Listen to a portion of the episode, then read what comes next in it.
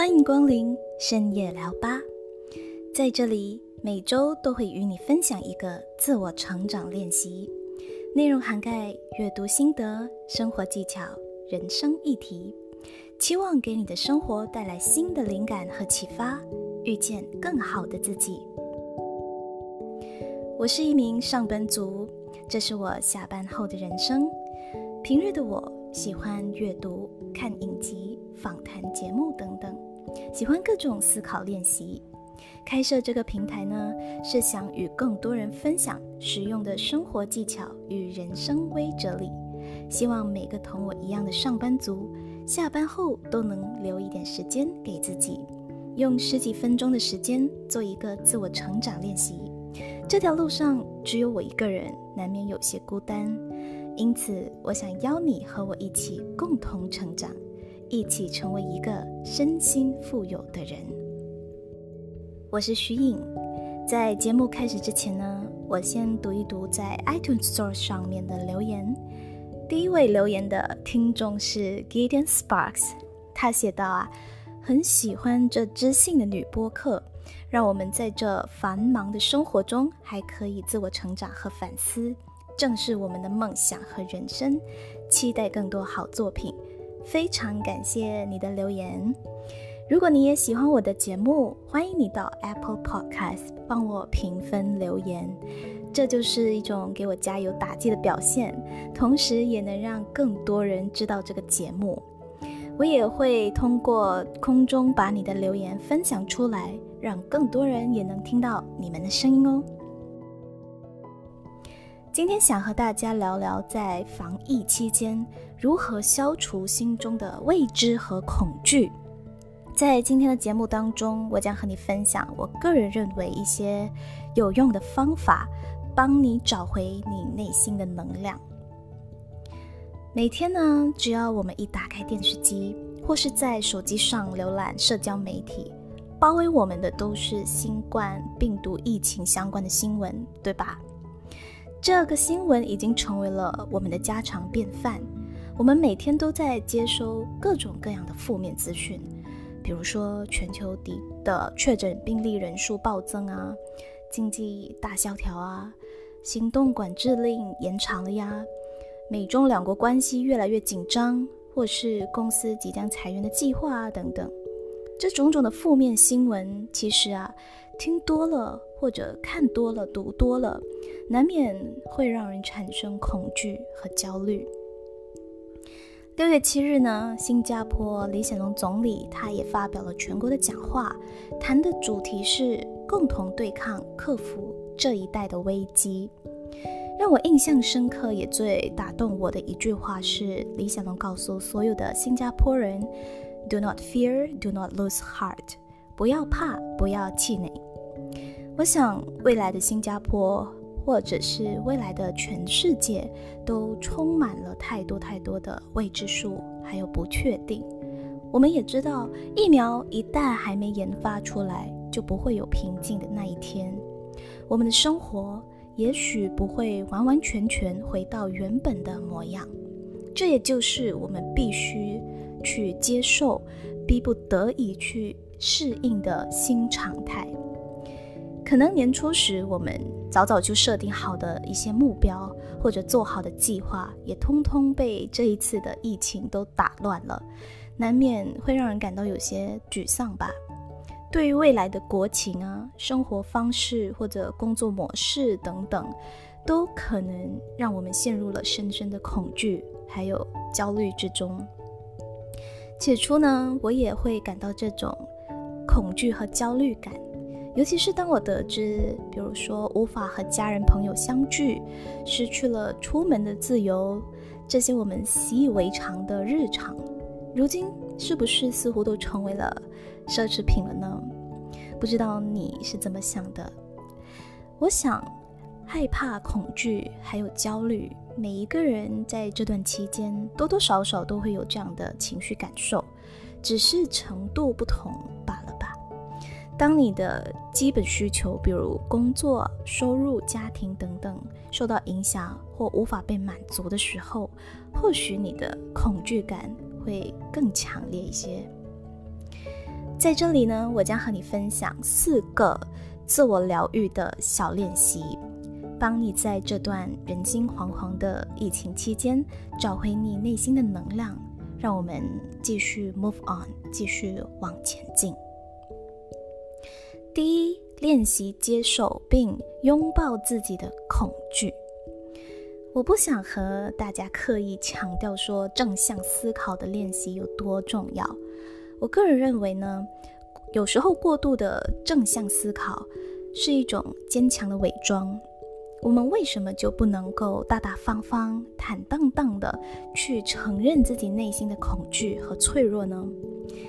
你要这样肯定自己，恐惧是正常的。我们每一个人都深深的感到了恐惧，还有焦虑。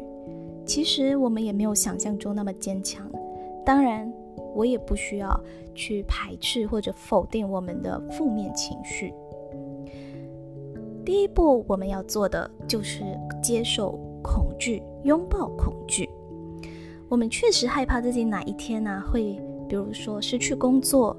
我自己本身也害怕生活无法回到原来的那个模样，害怕自己欠缺一些能力去适应这个多变的世界。害怕和家人、朋友或是伴侣的关系，因为这次的疫情就疏离了；害怕我们真的就适应了新常态，并对这样的新常态逐渐的感到麻木；害怕在这次的疫情当中失去了自己，被这个世界淘汰遗忘。这种种的恐惧是我们一起经历的，你有，我也有。那我们就不要逃避或是否定这些恐惧，而是去肯定它、拥抱它，因为它是如此真实、赤裸又如此的纯粹。我觉得呢，可以减缓负面情绪最好的其中一个方法，就是少看新闻。是，可能你会觉得，哎，这有点阿 Q 精神哎，怎么可以不看新闻呢？不看新闻，那岂不是很无知吗？我觉得有时候我们看太多太多的新闻，很多的新闻都是负面的，对一个人的心理健康多少都会有一些影响，这是难以避免的。我的意思是说，不是完全不看新闻，而是适度的去接受新闻的量，因为新闻总归它只是一种信息的传递。它无法给你的人生带来有用的价值，反而很多时候你不知道它其实是在抹杀你内心的能量。所以我的建议是，而且我个人的方法是，不会在早上一起床的时候打开手机，第一件事看新闻，这难免有时候会把我们一天原本的好心情给毁掉了。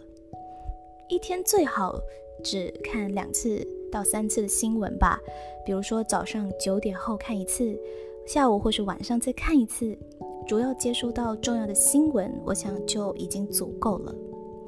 因此呢，先承认并正视你内心的恐惧，你才有办法继续 move on，继续迈进，你内心其他的能量也才会渐渐被开启。第二是学习新知，走出同温层。你知道吗？可以让一个人更觉得有成就感，或是更快乐的事情，其实就是学习这件事。我们很多时候会忘了，尤其是大学毕业之后啊，还要自我学习这件事。我们很多人会以为毕业了就是毕业了，不用再学习了，不用再考试了。如果你有这样的思想，我觉得我们要做出一些调整。学习不是完成学业，学习我觉得应该是终身的事业。近几年呢，网络上非常流行“同温层”这一个说法，这一个词汇。很多时候在社交媒体上，我们只看到一个我们想看到的世界，或是只听自己想听到的声音，但这并不是世界的全貌。同温层就像处在一个和自己有类似生活习惯，或是喜好，或是价值观的圈圈中互相交流，而选择性的慢慢忽略掉自身周遭关联度比较低的资讯。因此呢，我觉得很重要的一件事情就是要有这个意识，你到底是不是处在一个同温层里？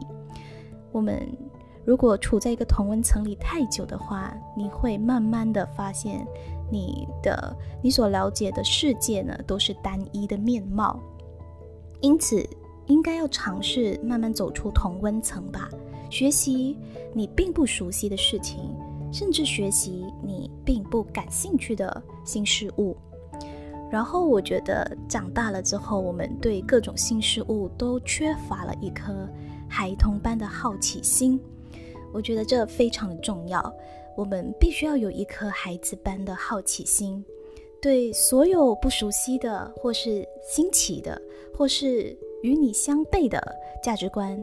和观点保持一份开放的心态去了解、去认识。或许呢，你也可以学习呃一个高收入技能啊，或是看一本挑战你思维的书，和一个你和你工作不同、专业不同的人说话聊聊天，多听听各种不同的声音吧。你或许会有意想不到的收获。我想这也是一种灵感的滋养。很多时候，这样子走出同温层的这个方法呢，可以开发我们的创意思维，激发我们内心的能量。第三，练习和自己相处。在这个鼓励人们多多留守在家的日子里面，我觉得学习和自己相处真的是非常非常的重要。如果以前的你常常就是被各种各样的聚会啊、行程每天都填得满满的，可能会一时适应不来，待待在家中不能出门的这些日子，就会想说：哎，我接下来的周末要干嘛？在家里又要做什么呢？但我觉得这是个最好的时代吧，教会我们如何和自己相处。我觉得也是一个很好的时机，让我们可以沉淀自己的心灵。现在给你一点时间回想一下，以前的你留多少时间给自己呢？平日五天的你都在忙着工作，周末可能你也把时间分配给其他的人，比如说陪伴你的朋友啊，陪伴你的家人，陪伴你的伴侣。如果我们没有留一点时间给自己的话，这样的生活我想是很紧绷的，也很容易就让我们迷失了自己。我们很多时候都会把时间分配给身边的人，但就是没有把时间留给自己。你是不是很久没有沉淀自己的内心了呢？那这个周末，或者是来临的下周，让我们一起。留一点时间给自己吧，比如说看一本书，或是给自己做一顿料理，泡一杯咖啡，写写日志，或者是学习线上课程啊等等。利用这段不能出门的时间，给自己一个机会增值吧。多听听内心的声音，找回你热爱的事情，并且完完全全的去享受这件事。第四个步骤是练习不断修正你的生活状态。我们每个人都在追求一个更自由、更美好的人生。那你觉得美好的人生是一种固定、恒久不变的状态吗？我们可以一辈子都可以无忧无虑，都这般美好吗？最近呢，我看了一本书，叫做《生活的艺术》。里面有谈到一个生活技巧，我觉得在这个非常时期很适用，那就是对生活持续修正的能力 （repair）。这到底是什么意思呢？我们必须对美好人生有一个正确的认识。美好的人生不会是一直保持在一种恒久不变的状态。我们的生活一定总会在一些时段、一些阶段遇到一些大大小小的挫折。那么，对生活进行修正是一生的练习。比如说，学业成绩不佳需要修正，感情出现了问题需要修正，事业遇到了瓶颈需要修正，友情出现了一些小状况也需要修正。那如果生活没有持续的微调和修正能力，其实很多事情我们根本很难维持下去，就这样放弃了。因此，每段关系都需要我们小心的呵护，小心去维护，每件事情都要谨慎的处理。今天在疫情之下的我们，也不断的要修正，不断 repair 自己的内心，修正自己的人际关系，修正自己的工作前景，修正自己的生活状态。只有练就高超的修正能力呢？在面对巨大的未知和恐惧，我们就能够更坦然的去应对。回顾一下今天的四个重点吧。第一是练习接受并拥抱自己的恐惧；第二是学习新知，走出同温层；第三是练习和自己相处；第四，练习不断修正你的生活状态。希望在防疫这段期间，这四个小练习让你能够更爱自己多一些，把自己抱得更紧一些。慢慢的，你也能找回内心的能量，更坚毅的过好每一天的生活。好，今天就聊到这里。